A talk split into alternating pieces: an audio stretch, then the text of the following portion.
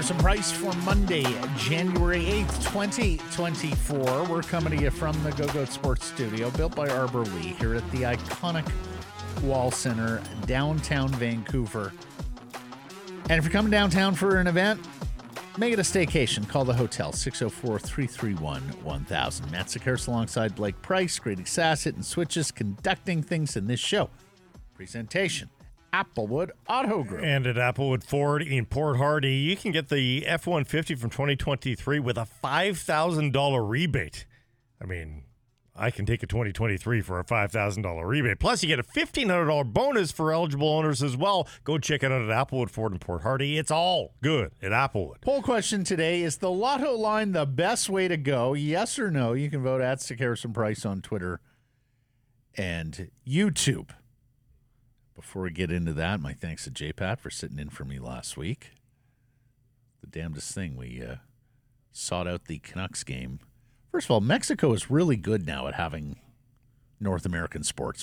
Pretty much every main bar you can go to in these downtown resort communities or marina side communities are going to have it set up where they can get just about any hockey, basketball, football, whatever you want. So we were delighted to be able to watch the Devils and Canucks on Saturday night. Wasn't necessarily checking my phone religiously. I hope you can forgive me that, Blake, in the uh, Mexican sunshine. I, I forgive you, yeah. It was glorious. It was glorious. and I went, look at that. There's Miller and Pettersson on the same line. So, look, is it the best way to go? And we left the question open for your interpretation, as we often do on our daily poll question. Is it the best way to beat the Rangers or the Islanders on a January night? Yeah, sure. Is it the best way to forge a deep Stanley Cup playoff run? No. And I voted accordingly. Uh, I would say um, along the same lines. Like eh, for now, it's totally fine to have in your back pocket at any time. It's a great thing. But we thought even before the Lotto line was reunited, they were top six forward short because Mikheyev and Kuzmenko are so enigmatic. Um, Well, more Kuzmenko.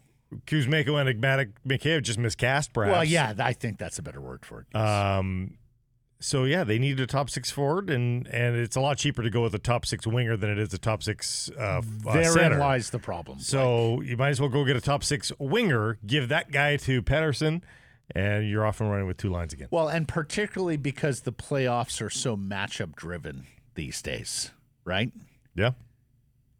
Would you really feel good about yourself in a playoff series knowing you got to win four or seven when most of, if not all of your offensive eggs are in one basket at even strength? Don't get me wrong. This third line, maybe second line now of Blueger, Garland, and Joshua have done exceptional work for the past six weeks or so. They deserve full credit. But would I be confident in that line being a scoring line in a Stanley Cup playoff series against a Kings or a Vegas? Nope. Ditto with a Kuzmenko, Suter, Mikheyev line. I would, I would love the, the the the Blueger line as the third line. I think they could do like when you're getting that matchup in the playoffs. I think they could do business, but not as your lean on second line. No way. Mm-hmm. So, and and then of course the other thing is, we have a paucity of sellers at this stage of the game by the NHL standings already, right? San Jose, Anaheim, Chicago in the West, Columbus, Ottawa in the East. Maybe we're going to add some teams to that. In fact, we will add some teams to that before the trade deadline in early March. How long is Buffalo going to hold out here, Montreal? well, frankly, Minnesota, the way they're playing, uh, Calgary as well. But you don't have a ton of teams if you want to be an early mover to deal with right now mm-hmm. from a rental perspective. No. Market's a little bit thin right now. Mm-hmm. And so my question is not only does this direct the Canucks towards the second line center target, which would be more difficult to acquire and certainly more expensive than a winger for Petey, but does this also direct them towards another Filip Hronek style trade, where it's a player with term or with club control? And that's a much bigger trade, needless to say, a much Yeah. more costly trade. That's right. um, and and potentially more complicated as well. But I mean, I think they're they're probably looking at all of those options. I mean, if it if it ends up being a Hronek trade, so be it. Um, Like, do you think they could get Elias Lindholm out of Calgary? Because that's going to cost more than your first round pick, right? Particularly if you want him early. and how many years left? Well, he's UFA. He's UFA. So you're talking about pure rental. well, that that's case. a Yeah. pure. So. uh, I- I'm just doing the exercise with you on Yeah. the UFA right now Yeah. because then that gives us a benchmark on what the guy with Durham would cost. Uh, I think they would do Elias Lindholm and pay a steep price if they were confident on a resign. I don't think that's a pure rental that they would feel comfortable with because so that- that's the best of both worlds if you can get him a re-sign. yeah. But I think there are other pure rentals down the market a little bit, if you will. Like Lindholm was going to be the bell of the ball of the UFAs. So um, down the market, I think they're okay with the pure rental. That particular guy, I think they want some commitment from. So Lindholm is a first, Brzustewicz, maybe maybe a third piece. Yep. Yeah, something like that. Right. So Yeah. look at what a club controlled guy would cost you if that's the case. And of course, for a Vancouver Canucks team that doesn't have a ton of cap space, I think too, you could make the argument that a club control guy is the same price, but you're not going to get the same quality of player. That's Okay. all. All right. You know? Fair enough. Fair enough. Uh, pretty good tests for the Canucks here over the next couple of days. They're into Gotham to face both the Rangers and the Islanders. And you could make the case, Blake, that this will be the best lineup they have dressed all season long. Given that Nikita Zadorov is back, given that Carson Soucy is back, Noah Juulsen, his first time out of the lineup since November 11th. He effectively played for them for two months and a quarter of the season and did so admirably. Totally. Ian Cole playing the right side alongside Zadorov with Soucy and Myers on Heck, congratulations to him for earning that, Noah Jules. Honestly, stick tap Noah Juulsen. That was terrific work for the Abbotsford kid over the last 20 games. And Matt, there's going to be another moment where he plays a dozen games in a Yep, row. yep. Like somebody's going to get injured. so. Somebody's getting injured. You I know, think like it's going to happen. So he has done a really great job stabilizing the right side of the defense. Mm-hmm. And now Ian Cole is going to be asked to do that. What's your thoughts and well, expectations? Ian Cole will be the starting point, and I like I, I think they feel bad asking Ian Cole to some degree to do this because he's been um, very good. But I mean, uh, JPat has floated this before. Uh, I saw he wrote on this in Canucks Army. I mean, does it make sense to have a rotation here of guys getting healthy scratch? If Juulsen is this dependable, can Juulsen be a relief guy every fourth game to give, you know, Myers or and Soucy maybe certainly Cole, certainly Myers and Cole nights off in relief so that those guys are ready for the playoffs. Like I say that I say injuries are, are a certainty. One way you avoid that is keeping guys relatively fresh, fresh by saying you're only playing two games a week. So maybe you try to to get to the finish line that way, and I, I, I you hear, see a rotation on the yeah, side. I, I hear that. I believe in load management. I I don't see it happening.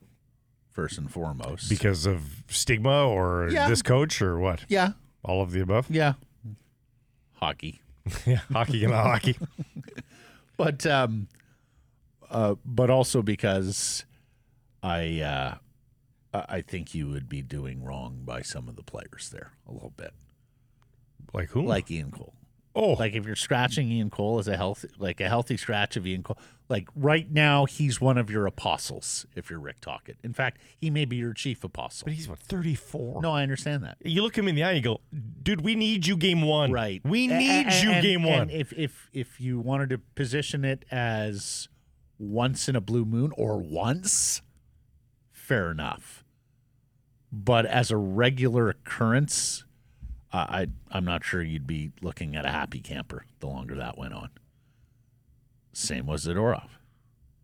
well, Zadar is different because you're if you are potentially courting him as a as a as a signee, that I mean that, won't, that won't fly exactly, with him. Exactly. That's so that's why I say I mean, Myers you're, and Cole you're in enough hot water with the agent on his other client Yes, with Guzman. that's right.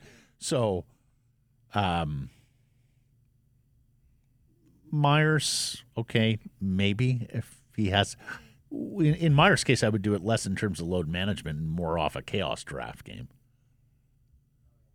Uh, yeah, no, that's what I'm saying. Not as a punishment. Same Yeah, same no, thing. exactly. And then um, Soucy, I just don't see it. You made a three-year commitment to the guy. No, probably not for Soucy as, we- as well. But Mm-hmm. the, but the older guys, they've played well. Cole and and, Myers has, has played well too. Um, I think you look them in the eye and say, "We want you for game one. We need to make sure you're there for game one, and this this gets you better for game one." Christian Ehrhoff, remember him? Yeah, yeah. Do you remember how we were all gaga over his 2010 2011 season, the year the Canucks went to the Stanley Cup? They had that extraordinary power play. And of course, Christian Ehrhoff was a really big part of that extraordinary power play, oftentimes taking that drop pass with speed through the neutral zone, Blake. How many points did he have that year? In in which year? 2010 2011. Yeah, so the, he had 54. He had 50. Yeah, Quinn Hughes seeks his 50th points tonight, yeah, Monday, against the Rangers. yeah. Pretty elite. we know scoring has gone up since then a little bit. Yep. Of course, those were the days when a Canucks executive quipped, maybe we should just call the sport goalie. you remember that? What an incredible um, season Quinn Hughes continues. Still 10th in the to- NHL in overall scoring, like forwards Well, included. We sat down to watch the game Saturday, and we were watching the New Jersey feed of it. And they actually did two bits on Quinn Hughes, which I guess because his brothers play on on the Devils. One, their trivia question was, whose club record did he break for points by a defenseman? And I'm sitting there going, how many guys off the turnpike in Jersey know Doug Lidster? No chance. So I thought that was particularly arch. But they also posted the graphic that he was second in league scoring for defenseman to Cale Makar. And and when they threw that up, I went, ah. And Carmen went, what's the matter? I'm like, Makar's past Hughes now, and that might be the last we see of that because he's Cale Makar. And then he goes out and has three assists. And, He's already said, yeah, and he's out, well, the last two years, he has set records for points by a defenseman. multi-point games and history. Yeah. Uh, what do you think? Do you think he's right there with Makar at the end of the year? Uh, yeah, I think those two probably do slug away because Mm-hmm. Makar's not going like he's having an amazing year, uh, but I mean he's not going um, Erik Karlsson on us from last year, Mm-hmm. um, and so and those two guys are now ten points clear of third, so they're running So- away. Then the second part of my question is Are we a two horse race for the Norris? I think we are. And does he have to outpoint him to win it? I think he might. Yeah, that's what I think too. If it's a one point, two point, three point difference, the reputational yeah, might go to absolutely, Blake. Although Boy, you're picking up what I'm putting down today. We should spend some time apart more often. I mean, that's generally my approach. Uh, uh, uh, like we, we agree that awards are, are often reputational, but the shininess of a of a non playoff team becoming a playoff team, you know, That has some currency. and and when and we also see the currency of or the whatever the deflationary pressure of oh, but that guy plays on an amazing team. Of course, Makar's going to get points. He's playing with MacKinnon and Rantanen and all those guys. And and while the, that same logic should apply to the high flying Canucks, um, they don't have the the So- reputation of the Avs. I, I got to say, when I was a voter, and I may well be again here as a uh, professional hockey writers association card carrying member again. I I didn't hold good team against anyone. No, but we know what does happen. Do, do we? Yeah, I think for for coach for coaches so, especially. No, that's different. Yeah. That's different. Like if I look at a hell of a roster and a coach that's coached them to 100 points in first place, Mm-hmm. no, but for heart too. Like if you're looking at but but for player awards, I never held good team against anyone. Uh, maybe as a tiebreaker, tiebreaker way down the line, but I was looking like for All Star, who's your first, second team All Star. Like I voted for the best players, or at least the players I thought. But he got two two guys at 120 points on a year. One guy plays on a juggernaut team like a Navs or something like that, mm-hmm. and they win the division. The other guy brought his team to fourth in the division or third in the division, but he's also at 120 points. And the next guy on his team's got 80 points. I bet you that guy wins. All right. Well, we'll see, but I do think you're right. He's got to outpoint him, and I also think that Canucks have to be right there. Right. If they slip to the uh, third place if in the top Pacific. three, you're If they slip to the third place in the Pacific, and the narrative over the last twenty is, "Oh, the Canucks are slipping," I don't think that necessarily helps his case either. And of course, if they are slipping, it probably means that he's not scoring Yeah. and being beaten for some goals while he's on the ice. Vasily Podkolzin, pair of goals, game tying goal, shootout winner, up to 18 points in 24 games for the Abbotsford Canucks. That was from Sunday's game. Career high in the AHL for him. Doesn't have a ton of AHL games, but No. Is it possible he's a solution down the road here I think for this top six forward? they're going to let him cook. I think he needs to. He needs to go on a heat. Like he needs to get above a point per game before they're before he's beating down the door mm-hmm. to come to the NHL. I think they're fine with him spending the whole season down there and just having a good year. Yeah. It was very interesting on the uh, the game tying goal there, the late extra man out. He's almost as a right defenseman. They have him parked way off, like he's not right on the blue line like the left defenseman is behind the. But they had him way out as an option, and there's a shot from the point. He sneaks in and then grabs the rebound. Pot. It was a really interesting position for him. Moving on to football, where the Seattle Seahawks miss the playoffs. They do their part. They beat the Arizona Cardinals, but the Green Bay Packers beat the Chicago Bears, cementing that seventh seed in the NFC. Now, Pete Carroll is under contract for next year. I believe there's even an option for 2025. Everything we have heard coming out of the Emerald City and our buddy Greg Bell of the News Tribune in Tacoma is that the owner of the Seahawks, Jody Allen, continues to love Pete Carroll. And of course, Pete Carroll brought that franchise in city its only Lombardi trophy. So he's got some equity.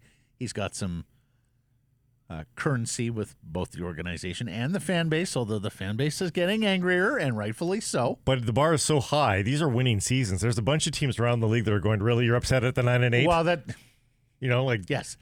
Be careful what you wish for. Yeah. You know you have a very competent NFL head coach. That's right. Is he perfect? No. But here's what I will say, and, and we talked about this this year. For a guy who's a defensive coach by trade, it's been quite alarming that you can't fix run defense. Like that's one of the easier things to fix in the NFL yeah, you acquired Leonard Williams, you still weren't great against the run. You got a decision to make with a legacy player with Bobby like Bobby Wagner. I personally don't think they should bring him back. I think you've got to start moving on now and finding better linebackers, three down linebackers. This is a really big offseason for the Seahawks because effectively you've spent the last two seasons holding station. Now, everybody thought you would slip in a post Russell world, and Gino maintained station for the mm. better part of it. But you got to question that quarterback long term, if not immediate term. yeah. You haven't been able to fix the defense and its biggest failure. I mean, one of the worst run defenses again this season. You had some slippage with some guys that you really liked in their rookie years. Riq Woolen on the corner, Abram Abram Lucas at right tackle, albeit some injuries played a part there. How many games did Witherspoon end up playing? Uh, well, most of them. Did he? Yeah, Yeah. most. And here's the other thing, Blake. You're picking 16th. And you're picking 16th in a draft that's not exactly flush with interior defensive linemen or linebackers. Mm-hmm. There's probably not a lot of guys at those two positions worthy of the 16th overall pick. It's never bothered them before. They've oftentimes moved down. To me, the huge question with the Seahawks now is are they going to muster up the draft capital and per, perhaps players to move up for a quarterback? Does Michael Penix of the Washington Huskies drop in their lap at 16? I think he does. He's there. He's there at 16, doesn't he? I see a lot of mocks now having him to Atlanta ninth overall. Really? And if he wins tonight in the national Yeah, championship that- game, that may float. You should boat. almost cheer for a loss. It's the the best thing that could happen to the Seahawks. Yeah. is a Huskies loss to Michigan And like a 16 point output from Penix. you know, like Well, Penix had a game this year against Arizona State where they disguised coverages on him and like a really dreadful Arizona State team and held him very much in check. Hmm. Now, he's playing a hell of a defense on Monday. So we'll Doesn't he look like an NFL quarterback though? Too. He does to me on a uh, for yes. We're talking about a quarterback who had four season-ending injuries. Yeah. in Right. Indiana. Yeah. So the medicals are going to be huge on this guy. Yeah. You love his character. You love his command. You love the fact that he doesn't have to. He doesn't have the diva complex. At least Yeah. we haven't seen it. Left-handed quarterback. Yeah. A little Some weird. people have a. Really, all it means is that the receivers just have to spend more time catching the. but he's not reliant on being a water bug. You know. Oh uh, no, he's not really you know, a dual threat guy, no, and no. that would be the thing: is like how long is the body going to hold up after all these big injuries he's suffered? But it, it's a it's a really interesting offseason for the Seahawks, and of course it starts with the decision on is Pete Carroll, John Schneider, and all that coming back, and of course you ask this question as much because of Pete's age, Yeah. Sure. seventy two, as But he's a lifer. He's a lifer. Yeah, and you know still has that you know youthful exuberance. You start if you if they got let's say it all happens they get Penix at sixteen. Oh wow. Do you start him next year? Yeah, yeah, Yeah. yeah. I think so. I mean, he's a he's be- a he's a fifth year. He'll be twenty four. Yeah, I 24 mean that's a really old rookie, Yeah. and in fact, that age may be held against him by some teams who look at it and go, Only get seven "Here's a, years here's a guy who's had four season-ending injuries, and he'll be a 24-year-old rookie." Now, not always the case. Remember, Cleveland took that Brandon Weeden, who I think was 27 or 28 because he had played minor league Yes, baseball. yeah. And and for many, you look at it and go, it's a friggin' quarterback, man. Like, I don't care if he's 24. Yeah. You know, sure, you prefer he's 21, 22, but uh, the hoodie on brand did not want to talk about the future. He was not on to the offseason yes No. after losing his final game at Foxborough to the New York Jets of all teams. We already know Arthur Smith is out in Atlanta. Ron Rivera is out in Washington. Antonio Pierce is the interim in Las Vegas. You got an interim with the LA Chargers. You have an interim with the Carolina Panthers, who in turn fired their general manager today. So the offseason is well underway for the non playoff clubs. And of course, two of them, in particular, the Chargers and the Raiders, have ties to Jim Harbaugh, the Michigan coach. I believe Jim Harbaugh has like the fourth or fifth best winning percentage all time of NFL coaches. Like Lombardi and John Madden are two of the names ahead of him, and, and a couple other guys who coached like a century ago. Yeah. So, uh, are any of them going to throw the keys to the kingdom to to Jim Harbaugh after Monday night's national championship game? Be it the Raiders, be it the Chargers, and then of course, will the hoodie be traded? Think many suspect there will be a parting of ways here with New England, but of course, you don't fire a guy of that of that stature. So, you know, could we see coaching traits in the National Football League, including the hoodies? And uh, will Washington be a part, the, part of this after hiring former Golden State Warriors executive Bob Myers to be a consultant for their hire here going forward? Interesting move from Josh Harris, the new owner of the Washington Commanders. No, we've we've seen it here. Uh, executives of multiple sports Yeah, worked out famously for the Canucks. Then there's the playoff matchups, Blake, and we spent a lot of the year bashing the National Football League because, frankly, it wasn't a great regular season year. There were a lot of bad games, a lot of particularly bad primetime standalone games. So, uh, and, and rightfully so. I, I just don't think it was the most compelling year for the NFL. Decide amongst yourselves how compelling it was coming down the stretch here and into finally week 18. But as I look at the playoff field, outside of that 4-5 matchup in the NFC, where you've got a ugly duckling nine and eight NFC South winner in the Tampa Bay Buccaneers, and boy, what a hideous game to get in, beating Carolina nine nothing, and then the Eagles, who are in absolute free fall but still eleven and six, uh, looks pretty good to me, frankly. Cowboys Packers, maybe it's because the brand names there, but that's a very interesting game to me. Detroit hosting its first home playoff game in like 30 years and doing so against old friend Matt Stafford and the LA Rams, who played darn good football down the stretch. I was bullish on the Bills at the beginning of the year, and they wind up being the two seed after beating Miami. They will get the Steelers, who have found new life under Mason Rudolph, who I think is their best quarterback there.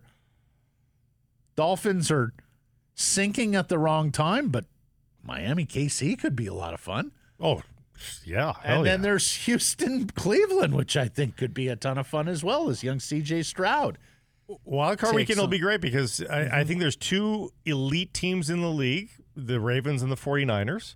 And I think everybody else is fallible. There's mm-hmm. really good teams that are likely to go far, like the mm-hmm. Cowboys and such, but I don't know that they're immaculate. I think they've got they've got leaks. They've got Yep. Kansas City, the defending Yeah. champ, has leaks. yeah, absolutely. So I, I do think wild card weekend is another any Yeah. given Sunday. I love this wild card weekend, I must say. I, I- don't always think the seventh team is sort of good enough. It's a, it, like it's the right amount of teams. On to soccer, where we are going to see a couple of familiar faces down the I 5 when the Whitecaps take on their Cascadia rival Portland Timbers this year. Max They've revamped the Timbers, a different team. Max Crepeau, former Whitecaps team MVP and, of course, Canadian national team goalkeeper. Maybe the one A goalkeeper. We'll yeah, see. could be this. Seemingly would be the year that he takes that on from takes the mantle from Milan uh, Borjan, and Canadian international Kamal Miller. Poor Kamal has offers to play in Europe, signs to play with all the stars in Miami, and gets traded to Portland. One of these things is not like the other.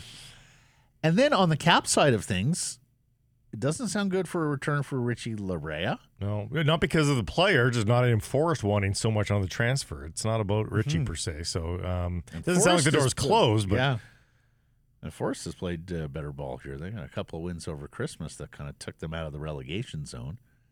And then Andres Cubas, there was a rumor there Well, out of yeah. South America. We talked about this last weekend, uh, last week a little bit. It, it's just, it's just, it could be tabloid rumor at this point, but there was a little bit of. So where do they go if it, like if Laryea is not back? How big a blow is that for them? Um, it's a blow, but the, you know they've got options at wing back. Um, and at Sam's still back at Akube, and Ryan Raposo played so well, of course, and um, I mean Brown and Martins can can play down that flank as well. So they they've got options. I think they'd like to improve those still. I I, I still am waiting for another shoe to drop. That's that was my next question. Yeah. Like, did they need another headline marquee guy somewhere in Yeah. this eleven? Yeah, I think there. I think there's there's got to be something else. I mean, Yeah. if they, if they don't add to the group they have now, it feels like they're losing momentum. Right. Something gonna happen at keeper? Takaoka gonna keep I, on I would say on? that's a lower priority. I think they're gonna be. Okay. Because I know there was a time this year where they weren't exactly feeling as secure as they Mm. should. No, nor was anybody else. But I think it's you know if they could blink and make it happen, sure. But um, you know it's not it's not as uh, um, big a need as it was when it was Thomas Hasal, of course, as as the starting keeper coming into a season. So I think I think they're okay with it. And of course, uh, we're uh, we're talking Whitecaps because uh, They leave for Spain tomorrow. they're back on the pitch November, January twenty second. They're on a plane tomorrow together. two, weeks from today, Yeah. and of course have that match against Tigres on February seventh, which will be played Starlight Stadium in in Langford. Langford Yeah. because BC Place is booked. Yeah. with the return match at Tigres on Valentine's Day. So it's all about to start again in MLS. Crazy. A few weeks, a few sleeps after awarding the championship. Let's get to today's menu. It is brought to you by our friends at Greta. Greta is a fantastic place to catch the games pregame, postgame, during the game. Check them out on West Cordova. We will talk to J Pat here in a second, including on the lotto line, on Carson Soucy's return, Ian Cole on the right side, Kuzmenko and generating offense with his new line mates, not to mention the tests going forward here against these New York Ranger or against the uh, New York area teams, the Rangers and the Islanders. We will get to some hashtags, the uh, best of wor- worst of Twitter, including a contract extension and a hefty one today in the National Hockey League for Toronto Maple Leafs forward William Nylander and how that affects the price, if at all, of Elias Pettersson. We'll go to the people, hear your hot takes, your tell me I'm wrongs, and your comments and rebuttals on the programming you hear here on Sekeres and Price as well. Happy Hour brought to you by Yellow Dog Brewing, Neighborhood Brewing. And how about this? Tuesday, March 12th, Yellow Dog releasing their second mix pack, Dog Park. The Dog Park 8 tall can mix pack consists of four light and refreshing beers, the classic Retriever Golden Ale, Rollover Cerveza Negra, and two brand new brews exclusive to the mix pack Rascal Japanese Lager and Pack Leader Pilsner. Sounds delicious. Treat yourself the end of a workday to a Yellow Dog, Neighborhood, or Foolish Wine.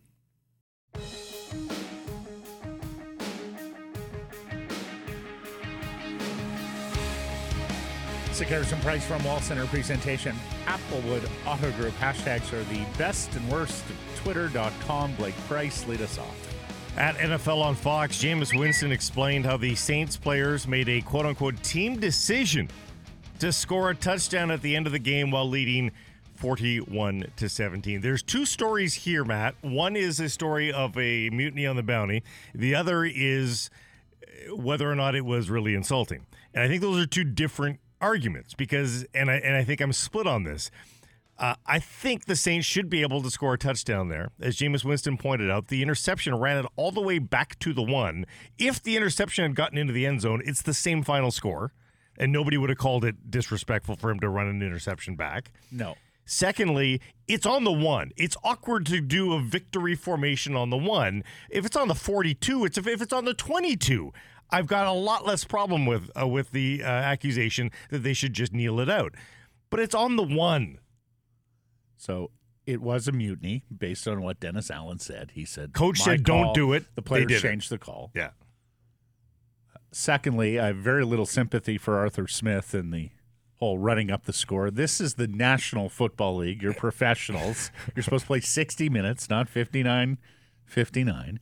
I was glad to see Smith be less uh, fired up about it as he was on field. Yeah. I think part of that was a function of a head coach who knew he was getting fired and, in fact, was. Mhm. And um, Jamaal Williams' first touchdown of the year. After 17 last year. I, I mean, I can completely understand that from the point of view of the Saints players. Yeah. And the funny thing is that he got 17 with a different team. Like it, Yeah. it's not like they were like backing up their guy from If it's high year. school football, if it's youth football, yes, take the knee. Don't embarrass anyone further. Those are kids playing for fun. These are professionals cashing checks. Yeah. At JFresh Hockey, William Nylander, no birdie, no whistle. Okay. William Nylander, reportedly extended 8 by 11 and a half by Toronto, is a high scoring winger, elite at creating chances in the dangerous areas of the ice at 5 on 5 and on the power play. Excellent shooter, great passer, terrific puck skills, not noted for defense or physicality. Do you think this changes the price of Elias Pettersson in any way, shape, or form? I I mean, it, it- it's going to be in the argument, but it's, of course, it's not a direct comparison. No. So um, it, it's it's a frame what- of what- reference. he's playing wing now. Yeah, yeah. Of course, Pettersson's a better defensive player. Maybe a little more physical, although neither really has a calling card of physicality. But given where the cap is going in the season that Nylander's having, 11 and a half isn't bad. Eight is what would concern me there. Those eight year deals are all tenuous. I don't know that. Like the, the but if you're going to give, he might not want eight. Like again, does he we're want? talking Elias. Yeah. Yeah. Yeah. Like, does he want a four or five year deal? Well, so all the reporting so far suggests he doesn't want the long term deal. Yeah. that he's going to want to cash in a second time and uh, maintain the flexibility. I, I think he wants the short term to align with Quinn Hughes and Yeah. Thatcher Demko. yeah, it's possible. Now that's really short, isn't it? Like if you're going to align quite short. That's three year deal, isn't it? Um, so I don't think I don't think they're I don't think the Canucks unless they're re- really up against the wall. Well, as we always say too, when when you're a player of that stature, you, you can force your way out. Yeah, yeah, but then it, it doesn't allow you to redo the numbers. So he could probably get 11 and a half on four years right now, and then he can get 14 or 15 or whatever the inflation puts it at in four years' time.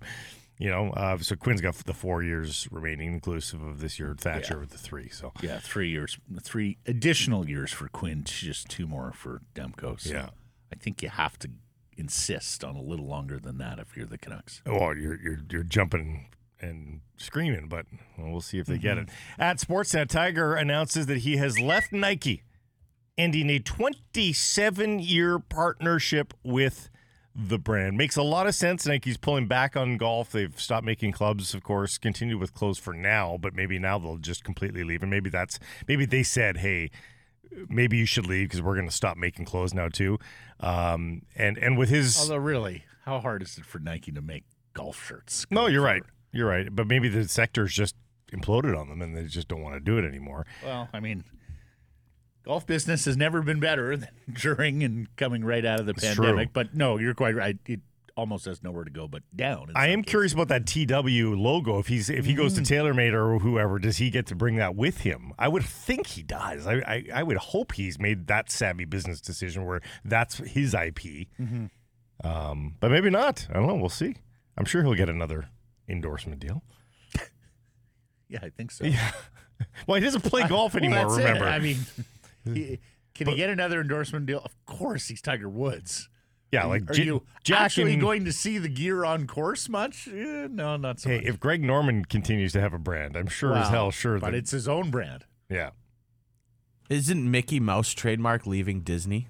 That's weird. I don't know why I'm What? making that comparison, but yeah, someone told me that the other day that like the trademark is up. So what's gonna happen there? It just reminded me. It, it's, it'd be weird if Nike was still pushing the TW and he's no longer there. Well, they, they would. I might need that to be wouldn't fact checked case. That would up be on that case. one. Yeah, I think you do. You um, are you familiar with the story of Oswald the rabbit? No. Oswald the rabbit was the predecessor to Mickey Mouse. Mhm. If you look at Oswald, he bears quite a resemblance to Mickey Mouse, and they just changed the name and a little bit of the look as Disney grew as a company. The trademark somehow ended up in the hands of a rival media company. And when Al Michaels was going from Disney, ABC, ESPN to NBC all those years ago to call Sunday Night Football, part of getting him out of that contract was NBC reissuing the rights to Oswald the Rabbit back to ABC and ESPN. So Al Michaels will tell you he's traded for Mickey Mouse. Uh, by the way, here's the fact check. Uh, Mickey Mouse is not in the public domain. Steamboat Willie is, who is the original Mickey Mouse character Ah, uh, in a 1928 black and white film. So that's right. in the public domain is a black and white mouse without gloves. The minute you put gloves on it, it's Mickey. Mm-hmm. And that is still trademarked. Ninety-five years it lasted. At Courtney R. Cronin covering the Chicago Bears, Justin Fields isn't sure what the future holds after 38 career starts, so he preemptively said his goodbyes to Chicago following another loss to Green Bay. Quote, in case this is my last rodeo with y'all, appreciate y'all for everything. Yeah, there was actually some stakes in that game on both sides. Of course, Green Bay needing to win to make the playoffs, and of course they did because all they do is beat Chicago. Uh, but the Bears have the first overall pick for a second year in a row. This time, courtesy of the Carolina Panthers and the trade they made at prior to last year's draft to move down from one to ten, allow Carolina select Bryce Young. And so the question now is: the Bear are the Bears going to trade that pick again? Are they going to use it on a quarterback? I suspect after the performance last night, yesterday afternoon, finishing with a thud like that, that the Bears are going to move on here and probably use that first overall pick. Although there's a second quarterback there in Drake Maye, there's a third in the Heisman Trophy winner Jayden Daniels of LSU. In fact, you could see quarterbacks go one, two, three in the draft. Marvin Harrison, the great wide receiver, Hall of Famer, his son of the same name. Many would argue he's the best pure prospect in this NFL upcoming draft. But we could see a lot of fun and amusement with trades in the top 10. And I would as we know, they go for ransoms, these high picks. I would trade down and get Penix. Would you? Yep. Yeah, that's something I'd consider. Get two or three first round picks for the trade down and get Penix. Just keep being bad and keep getting high picks and just keep turning it into more high I think picks Penix is gonna be until good. you finally get it right. Uh, finally, for me, Ash Schlossman, GF. Shane Pinto will be skating with the Senators soon. Ottawa needs to find cap space to sign him and play him, though. Uh, Staios is juggling salary cap space right now, trying to find room for Shane Pinto, who's coming back after his half season suspension. Right. I'm betting they get it done. Yeah, I think so. Nothing dad joke. Betting he get it, gets it done. You didn't pick up on that. Yeah. You did. You just rolled right past it. Yeah, it's Uh. terrific, Blake. Really original. Um, I think Staios is one to watch here as an early mover. The those are the were the reports over the course of the weekend. I would suspect he's been uh, chomping at the bit to get at this here. Now a half season into this new ownership of Michael Andlauer, he is of course Andlauer's guy. They don't have a particular ton of rentals that would look good, but it's been another disappointing season there. And you know, hearing some of the insiders use the word professional. They're looking at professional players. I mean, Tarasenko and Kubalik are, are rentals, UFAs, and, and could return something. Even the goaltender. Uh, sorry, no, the goaltender is one more year. If Claude contract. Giroux didn't have one more year, I'd say Yeah. Canucks. There's your two C. Well, here the funny thing is, guys, is Except he's not really great in the middle. No, but All- all but I here's the thing: you can bring in those guys that can play center wing, kind of like Mm-hmm. what St. Louis did a couple years ago. You have that with Suter and Blueger too, so you kind of rotate them.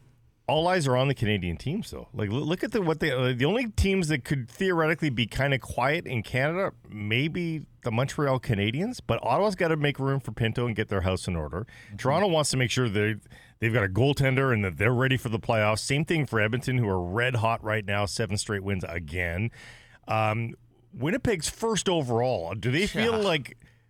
Do they feel like they're ready to, to be a first overall team? Canucks, we don't want to add, and the Calgary Flames have to decide what the hell they are and probably have a fire sale as well. Like everybody but Montreal needs to make some deals here, you know, mm-hmm. for for one reason or another. And in the case of the Jets, Blake, is any of their hockey move going to be governed by the fact that revenue is not good there this year with these small No. crowds? Yeah.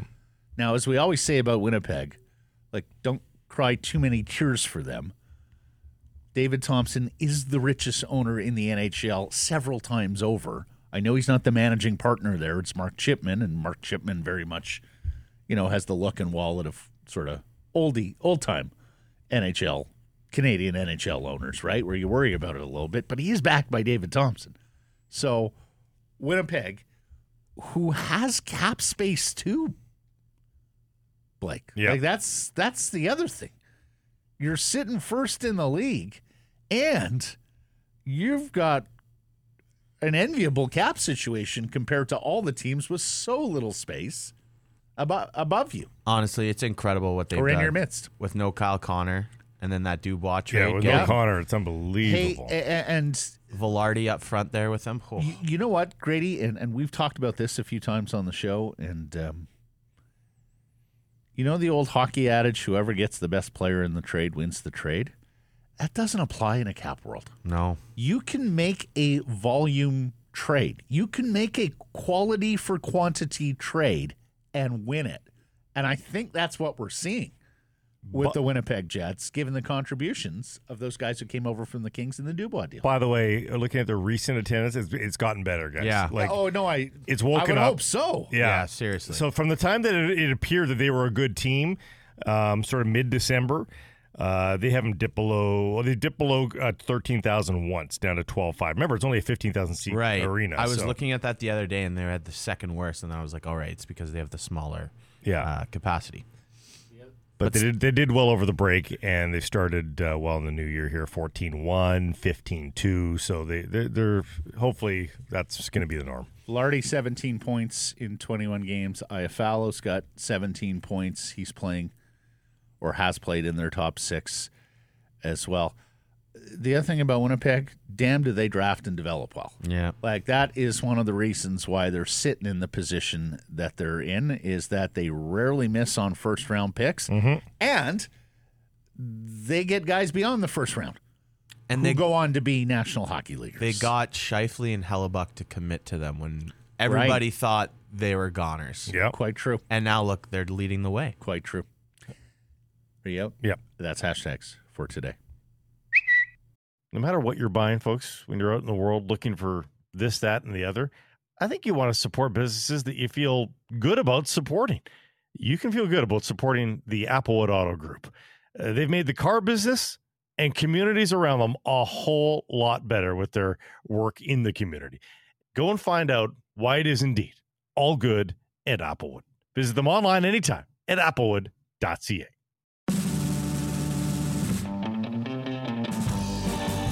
Sekeres Price from Wall Center presentation Applewood Auto Group. Applewood Mitsubishi at the Richmond Auto Mall. Go check out the 2024 Outlander GT. You can finance it from 4.99%. Plus, you get the industry's best warranty as per usual with the Mitsubishi. Go test drive one today at the Richmond Auto Mall. It's all good at Applewood. Poll question today is Lotto line the best way to go? We will put it to our next guest from Rink Wide, Canucks reporter Jeff Paterson. Jeff, how are you? I'm good, guys. Uh, excited to see the Canucks put themselves uh, to the test against the Rangers and coming in feeling pretty good, I would imagine, after uh, a nice performance the other night uh, across the river in New Jersey. How surprised were you to see Lotto line reunited, and how la- lasting do you think it will be? Not surprised. In fact, uh, in hindsight, I'm a little surprised that it didn't happen earlier in the game in St. Louis the game before because they were struggling for offense. The Lafferty, Pettersson, Mikheyev line just that wasn't it. it. It wasn't happening, and the solution seemed there. In and look, we've seen Rick Tocchet do this in games when they've been down, but to start a game uh, from scratch and keep it intact, uh, you know, it, it's putting all your eggs in one offensive basket. But uh, boy. You know, Elias Pettersson looked like he had a little extra spark, getting an opportunity to play with the two other best offensive players and they were dominant. I mean, just that first period, no Boeser's goal was overturned, but uh, it started early and they didn't sulk once uh, the goal came off the board. They just kept the hammer down on the night. I mean, the expected goals uh, 80% in the Canucks' favor when that line was out there. And for me, guys, it was sort of Lotto Line 2.0. It was a little more mature. It was a little more refined. It wasn't about being the Harlem Globetrotters on ice. I didn't feel like they were trying to put on a show necessarily. It was just about being in the right spot. It was about timing for Pettersson to get to the front of the net for the deflection to open the scoring. It was keeping plays alive to sustain the pressure in the offensive zone. And and it got me thinking because I don't know about you guys, but uh, you know, I like I look at my wife and she's got friends uh, that are uh, out of town and around the country and other parts of the world, and she's in constant contact with them, texting and and FaceTime, whatever. Like I'm a guy, and I can go years, but between like visits with my buddies but when we get back in the same room, you, just pick up where you left off. It's like nothing ever changed. And that's kind of what I thought. I, I, know that they're teammates and they've been around each other, but getting the opportunity to play together, yeah, it was like right back to 2019. Nothing had changed. Why you never call me? How come you don't text me? Things guys don't say to Yeah. each other. Yeah. Uh, okay, so answer me the poll, Jeff. Is it the best way to go?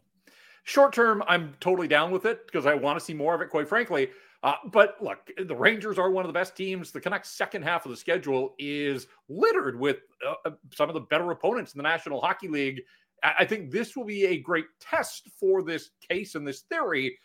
But my answer to the poll question would be no, because if we all agree that that is their top line and it can be one of the best top lines in the National Hockey League, it was back in 2019, and it certainly showed form uh, on Saturday you know, beyond that, just on the depth chart alone, like that Teddy Blueger, Dakota Joshua, Conor Garland line, the way that they're playing and producing, I guess, is the second line now. And then this assembly of Suter with Kuzmenko and Mikheyev would be your third line. With all due respect to Teddy Blueger, who has outperformed expectations and has been terrific, he was signed essentially to be the fourth line center on this hockey club. Yes. He is not a 2C. He never has been, doesn't profile that way. And so, right there, as good as that line has been for a month, I, you know, there are still basically three months of the regular season plus the playoffs. I think it's a big ask uh, for those guys to be considered a second line. And you just don't know what you're getting with Kuzmenko. Like I thought he had a nice night the other night, uh, six shots on goal, and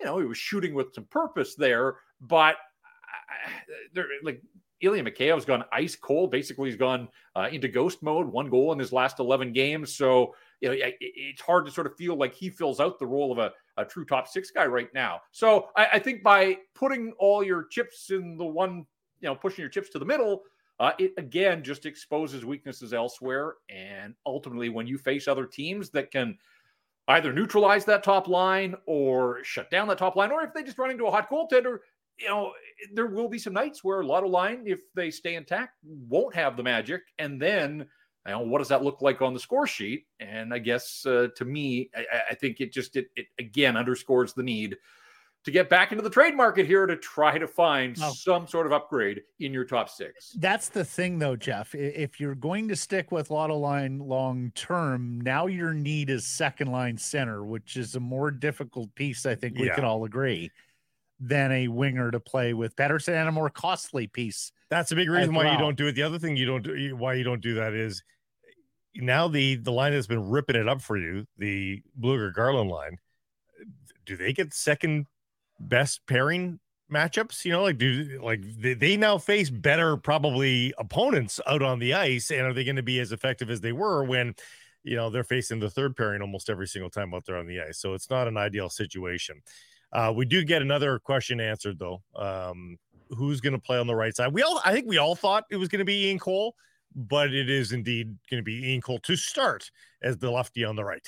Yeah, we just thought he was going to play with Quinn Hughes, or at least we thought that that was a possibility that he'd be on the right side with Quinn Hughes when we did all the you know whiteboard, dartboard stuff in the preseason and tried to figure out who was going to go where. And of course, uh, this is going to be the first game that they have played with their top six in air quotes uh, together because Zadorov didn't play the other night when Carson Soucy got back in there, and I thought Soucy acquitted himself reasonably well, having been out for 23 games. But yeah, I, I, and I, I, think it's important that they still have options here. That Cole is the first guy over to the right side, but that doesn't mean that ultimately that's where he's going to wind up because we know that Carson Soucy's got some versatility there, and I think Zadorov does as well. So. Uh, you know, Rick Tocchet said defense by committee at the outset of the season. I think he meant it a little differently now, but I still think the committee, the, the, the, members of the committee maybe don't have their chairs at the table uh, locked down. And so this could be a work in progress, but I, I, am excited to see what this top six looks like.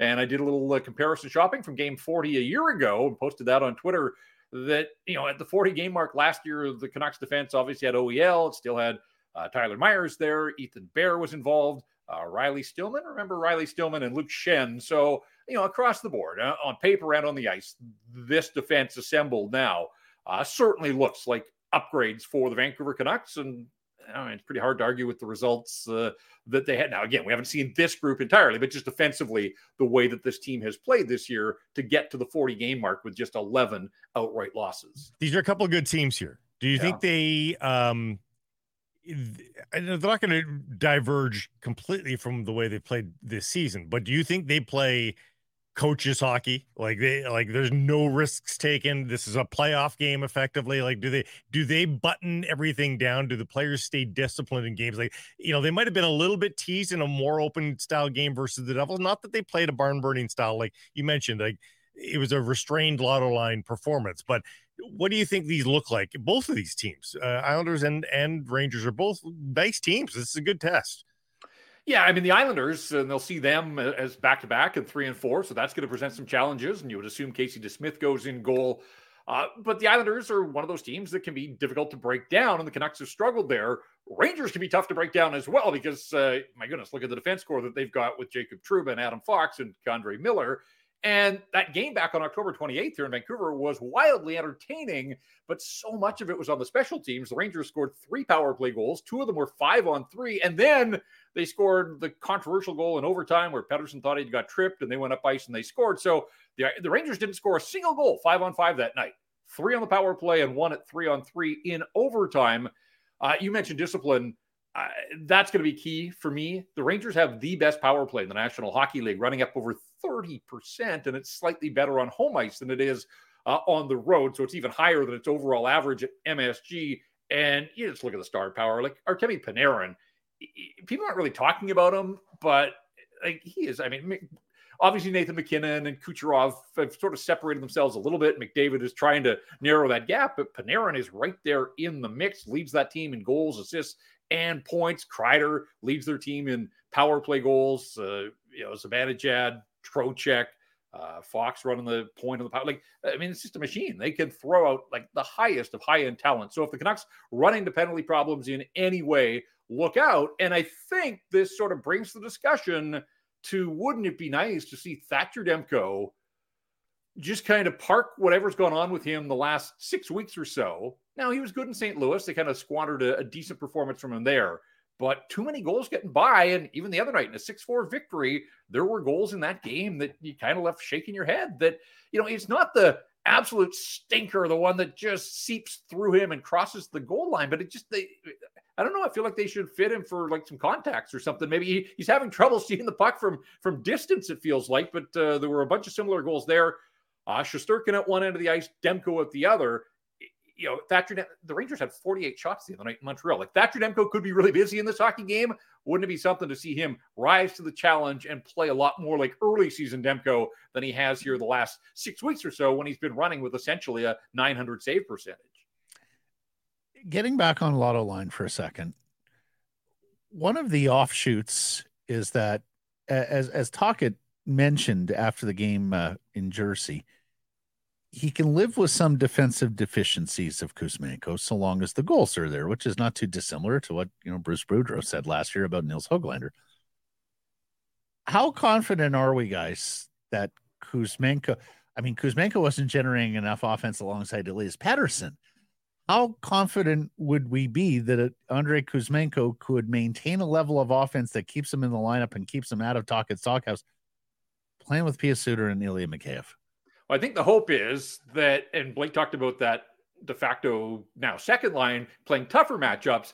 Uh, if Kuzmenko is now on the third line, you'd think maybe some favorable matchups. And look, Pius Suter is a really smart player. I think we've seen that an awful lot. He's got enough offense in his game that I think he can get the puck to Kuzmenko. I just like the fact that Kuzmenko was shooting the other night. The six shots on goal, but eight attempts. And there was the one play in the second period where Noah Juulsen with a great headman pass, Kuzmenko came down the right side, leaned into a shot.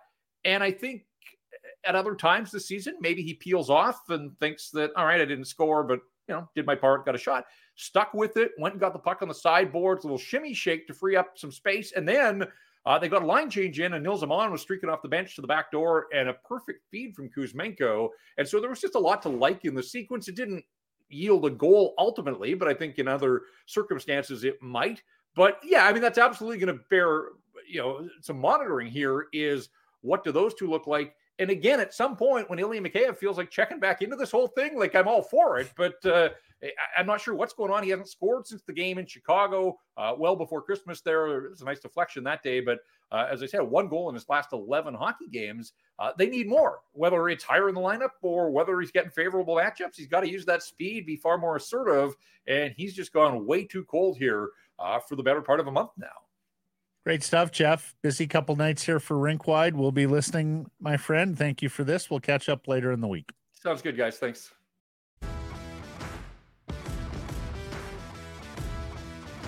Oh, to the people. To the We- people. Let's, yes. let's go to those people, shall we? have to go to the people. I miss the people there. It's Been a long, frustrating time for people here. To the people, we go.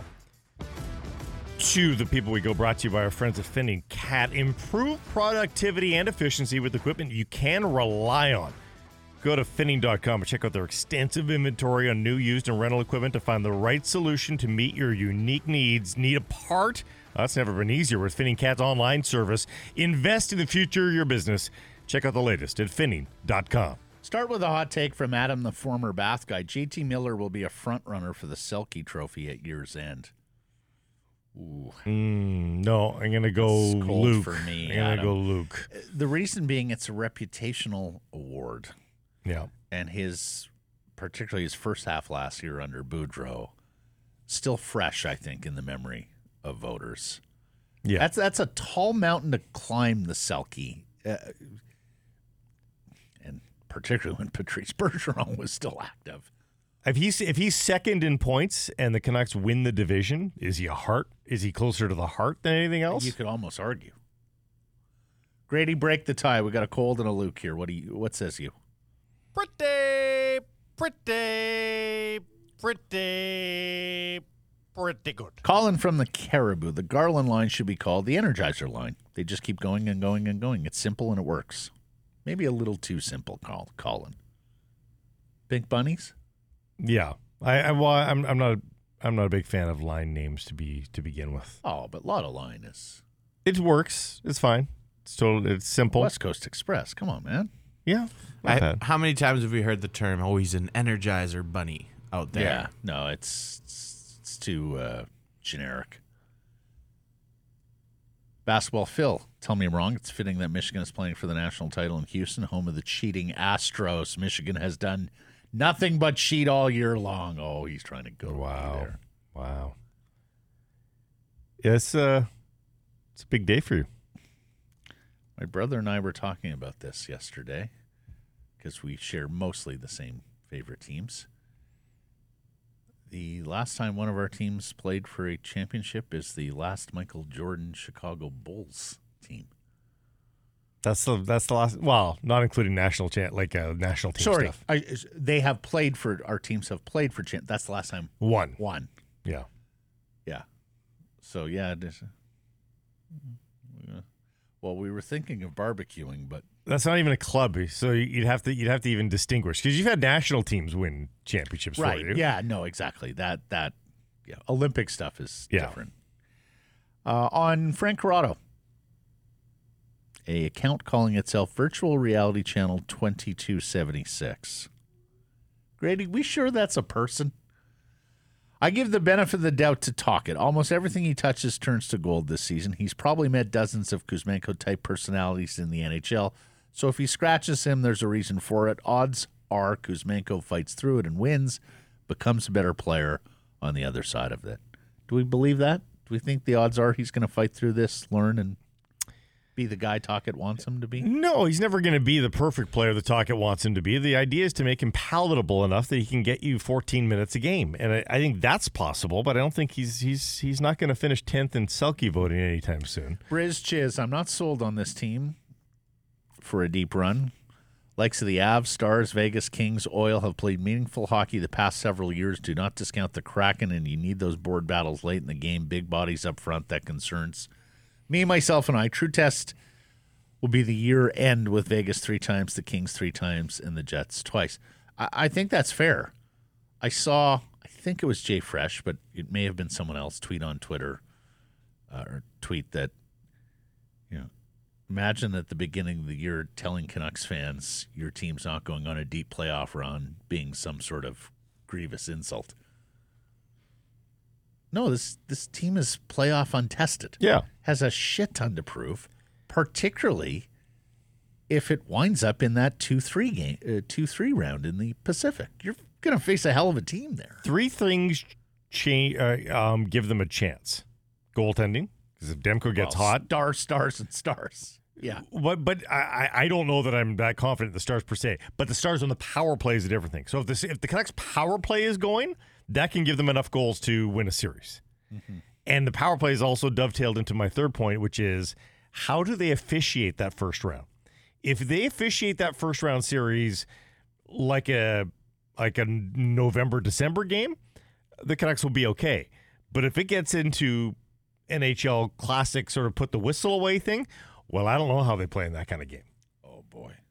I don't know how I, they. I shudder like a bolt of fear goes through my spine when I hear you say that. yeah. I mean, what they would have to do is tell. They would have to I don't- plead with Zadorov and Myers and Soucy to be brawlers Right. and just say you you need to use your size every step of the way. Well, but Signed Rick talking down a foot. yeah. but to me on the forward side of things, this group fighting through all that, No, it's true. Mi- Miller keeping his head, Which is why if fight, I trying to fight through that. which is why I had if I had to bet, uh, the acquisition of a top six forward is going to come for a guy that is six foot two or larger and can bang. If they get, you know, he has to have some scoring ability too. Lawson Crouse, please. Yeah, something like that. I know Greenway's been linked before, stuff like that. It's, you know, less that's less top six now. So we'll see. Uh, PF says, I can't fully agree with Frankie, that's Corrado, on the Pettersson bit. No one is expecting him to consistently score a hat trick. However, there are too many games where he's not impactful, little to no shooting, not setting up his teammates for opportunities, changing the course momentum of shift, etc. Sure, there aren't many guys who have that ability, and that's why only a few get paid 10 plus million a year.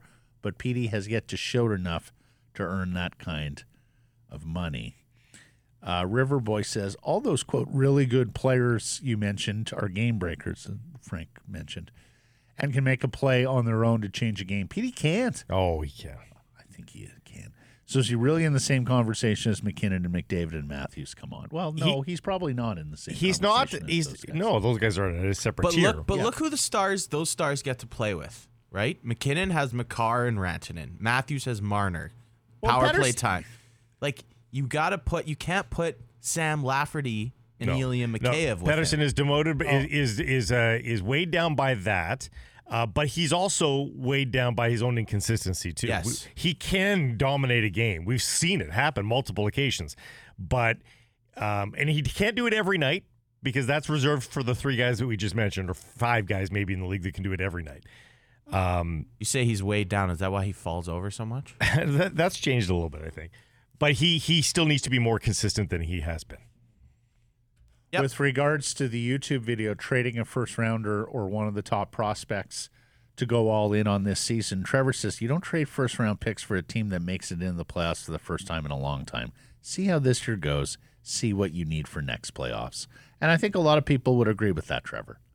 Probably true. The, know, the, but the, the complicating bit is is this a more open window than you will have going forward because of what you'll be paying Pettersson and Hronek going forward and because of the Oliver Ekman buyout and how that becomes less and less advantageous as you go along.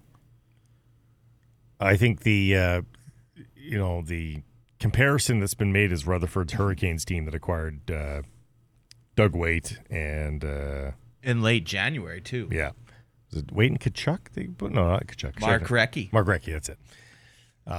That was that the year they won the cup yeah, with Cam Ward. Yeah, they won the cup, and they were did uh, they were playoff untested and all that sort of stuff too. Yeah, okay. Um, I mean, so like again, but those are outliers that we we talk about them years ago We and we talk about them because they're memorable. Right. You know, like it's not a, it's not a formula. Steve says on the first round pick, you need to look at the upcoming draft and figure out where you pick and see if these, there's players you would really want. I, I if you say not really, then trade the first or the second. Well, that's the other part here. Like if your pick is going to be somewhere around 25 to 27 in this draft, which people are hardly saying this draft is akin to last year's draft, which everybody seemed to love then yeah, that's another part of the equation here. You're also without a second round pick this year. Uh, Brian says two years from now, the OEL buyout is over four million. They need prospects on entry level contracts who can play. There's that too. Another fair point. On trading Kuzmenko, Rich says selling very low, overpaid, cap stress league. He's simply a low value trade chip with that contract. Clearly, he will never be a Tocchet guy. I wonder what his trade value is.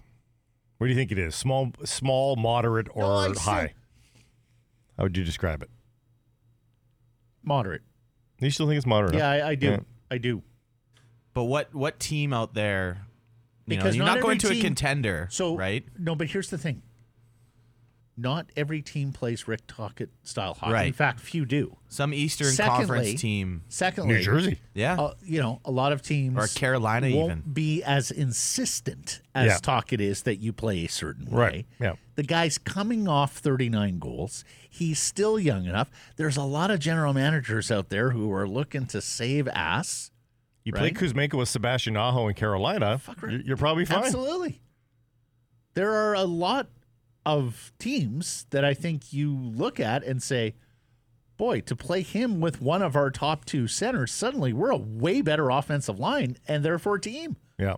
There'll also be a lot of teams though. It's not an onerous contract. It's not an I mean, onerous He's highly paid this year, no, no doubt, for what the production is, but it's not a contract with big term that you're fearful of. Does he even have trade protection? No. Uh, So It's, there's- it's done in 13 months. So like That's right. Like it's not the end of the world. But if he can't play for one of the best teams in the league with Rick Tocchet, who's got he's the favorite for the Jack Adams, you know Tockett has a lot of buddies around the league. I'm I, it's a copycat league. I'm sure a lot of teams are saying, "Well, look what the Canucks are playing." He's got a lot of buddies around the league, but does he have buddies who could go there to a general manager and say no, absolutely not on this guy. Can't, Like, there's very few of those guys with that sort of clout, unless you're telling me he's got you know scores of buddies in GM's offices. Let's measure wealth in uh, the the uh, the price of the player in terms of uh, picks. If you if you and he may not be, he probably wouldn't be traded for a pick. But if he was traded for a pick, it- Right. it, would be what a high. I, I was thinking I, I Chicago, a late first. a late first. Yeah. like I was thinking Chicago need. I mean, everybody's on the injured list in Chicago. Everybody. But they're not trading picks. But Well, I hear, but I hear what you're They've got saying. 40 picks in the next three years. Wow, but No, but their indigenous second round pick, which is going to be 33rd overall. which would should be the first pick. Is that a, is that a decent return? Well, but for the Canucks, you're not, I'm not sure you're looking for picks. No, I know. though. I'm just Yeah. trying to measure the, Yeah. the the value of the player. Yeah, Like I was range. thinking, I was thinking that I mean, it's funny because like late first, second rounder, there's kind of a psychological difference. there that's there? all that it is, though. Really. Really? Yeah. Yeah. Um, where else we going here? Uh, Slay the Dragon says, "Does my sports car need to improve the Walmart hubcaps I put on it, or do I need better hubcaps?" That's on Pettersson playing with getting better wingers. Yes, absolutely. Uh, Guy says McCabe does absolutely zip on that line. Does he get benched? Not a chance. Petey needs talent. Yeah. McCabe's flags. McCabe needs to up his game. There's no question. He's he is in a rut. His speed isn't noticeable, and that's after we started to for, uh, we started to see his speed. Remember, there was like a four game stretch where we're Yes. like, okay, that's But- McCabe's speed, but- and it's but the drawback- But on here's him. the thing. Go ahead, Gray. He he in Toronto, I watched him closely. He just doesn't have the finish. No. Right? You can Well, have all the speed and no wheels hands. in the world. Uh, Two things. Yes, And he's not Number one. playmaking either. he's not a first line winger. No, no. and he's now been demoted. So Yeah. we are addressing the matter there with he, Coach Talk. You know, ideally, the third line wouldn't be so great right now, and you put him on your third line instead of Right. one of the other guys. But the- Third line is the new Should be second now line. the second line, yeah. Third line is the new second line. which is something. Wow. No, but if, if Pius Suter, Ilya Mikheyev, and Andrei Kuzmenko are going to form a line, That's fine as a third line. that's a third line Yeah. with the way the other guys are playing. But now your second line is centered by Teddy Blueger. Well, and, and to That our poll track. question today, like I, I said, it works fine short term, but you need something better than Blueger Suter as your second and third line The, the whole key is to find a winger for Elias Pettersson, and then you separate them as they were. That is the key. But a legitimate top six winger for Elias Pettersson.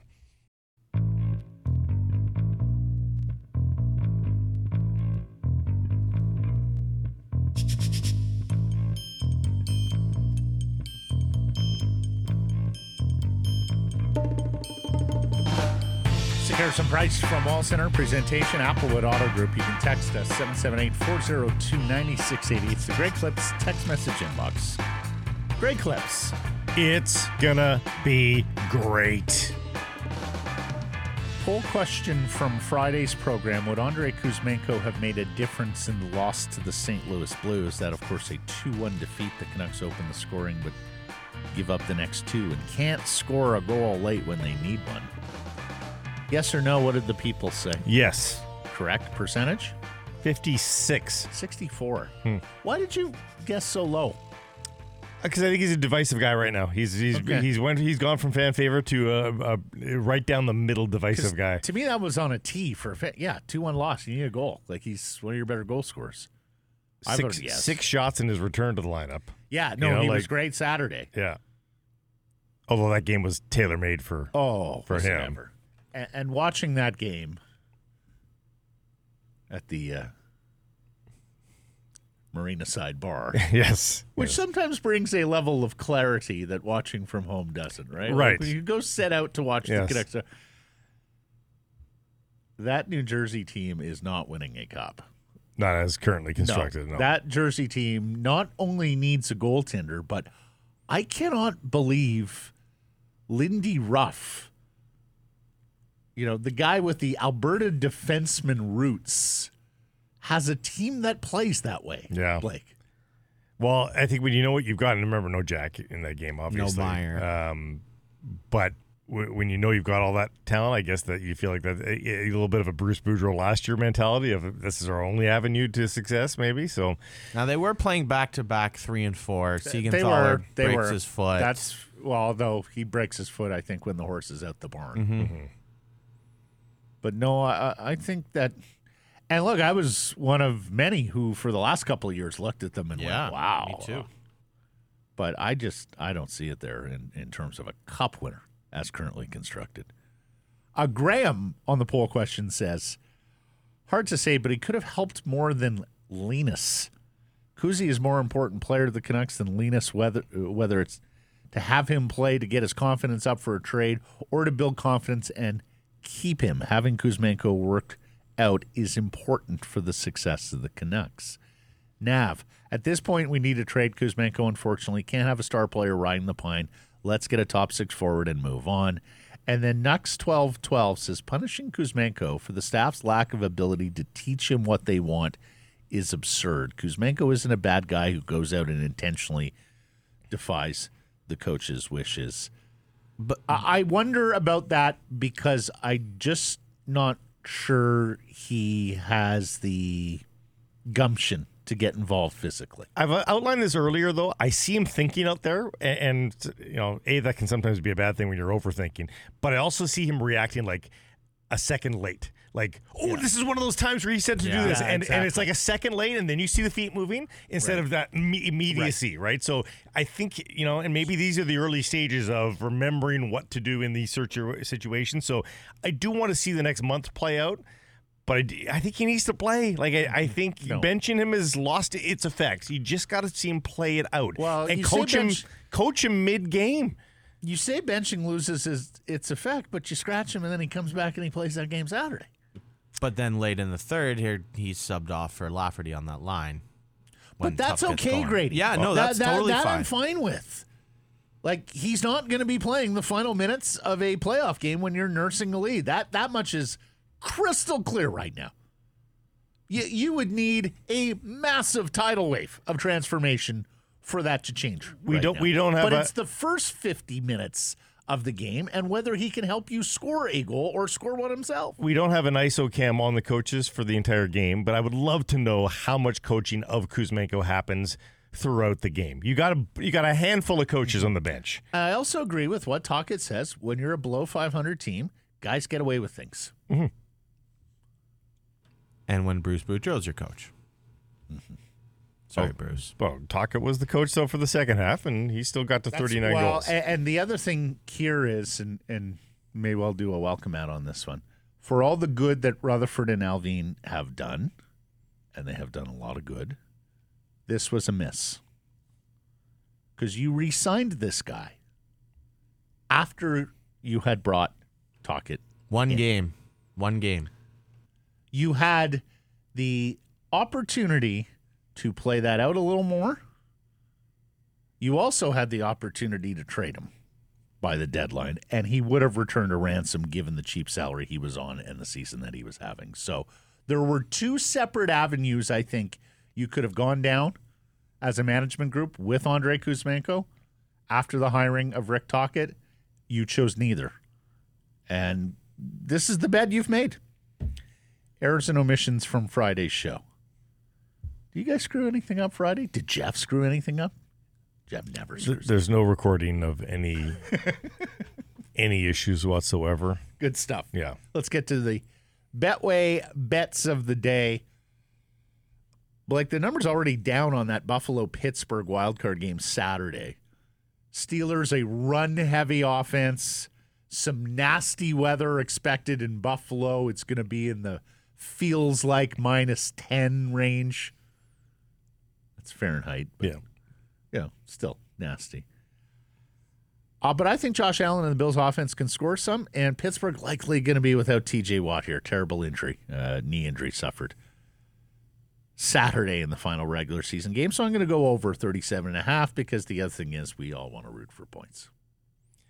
Um, I went hockey wise, looking at the Western Conference playoff winner. You wanted Winnipeg. Well, I was just curious where because all the Canadian teams are doing so well. the Oilers are still the favorite alongside the Jets at 550. So poor value there. No value. Canucks are pretty high too. They're fourth at 650. Again, poor value. But all of this Canadian success and shiny object has pushed a pretty darn good LA Kings team all the way down to an even eight. Mm. So jump on the Kings right Yeah. now. Pretty good value. On your Betway bets of the day must be 19 plus to play. Please play responsibly. Thanks for listening, everybody. A reminder subscribe to us, Rink Wide and Canucks Conversation, wherever you get your podcast. Follow on social that's Twitter, Insta, Facebook, TikTok, and YouTube. And of course, support those community sponsors you hear us talking about. Keep it local.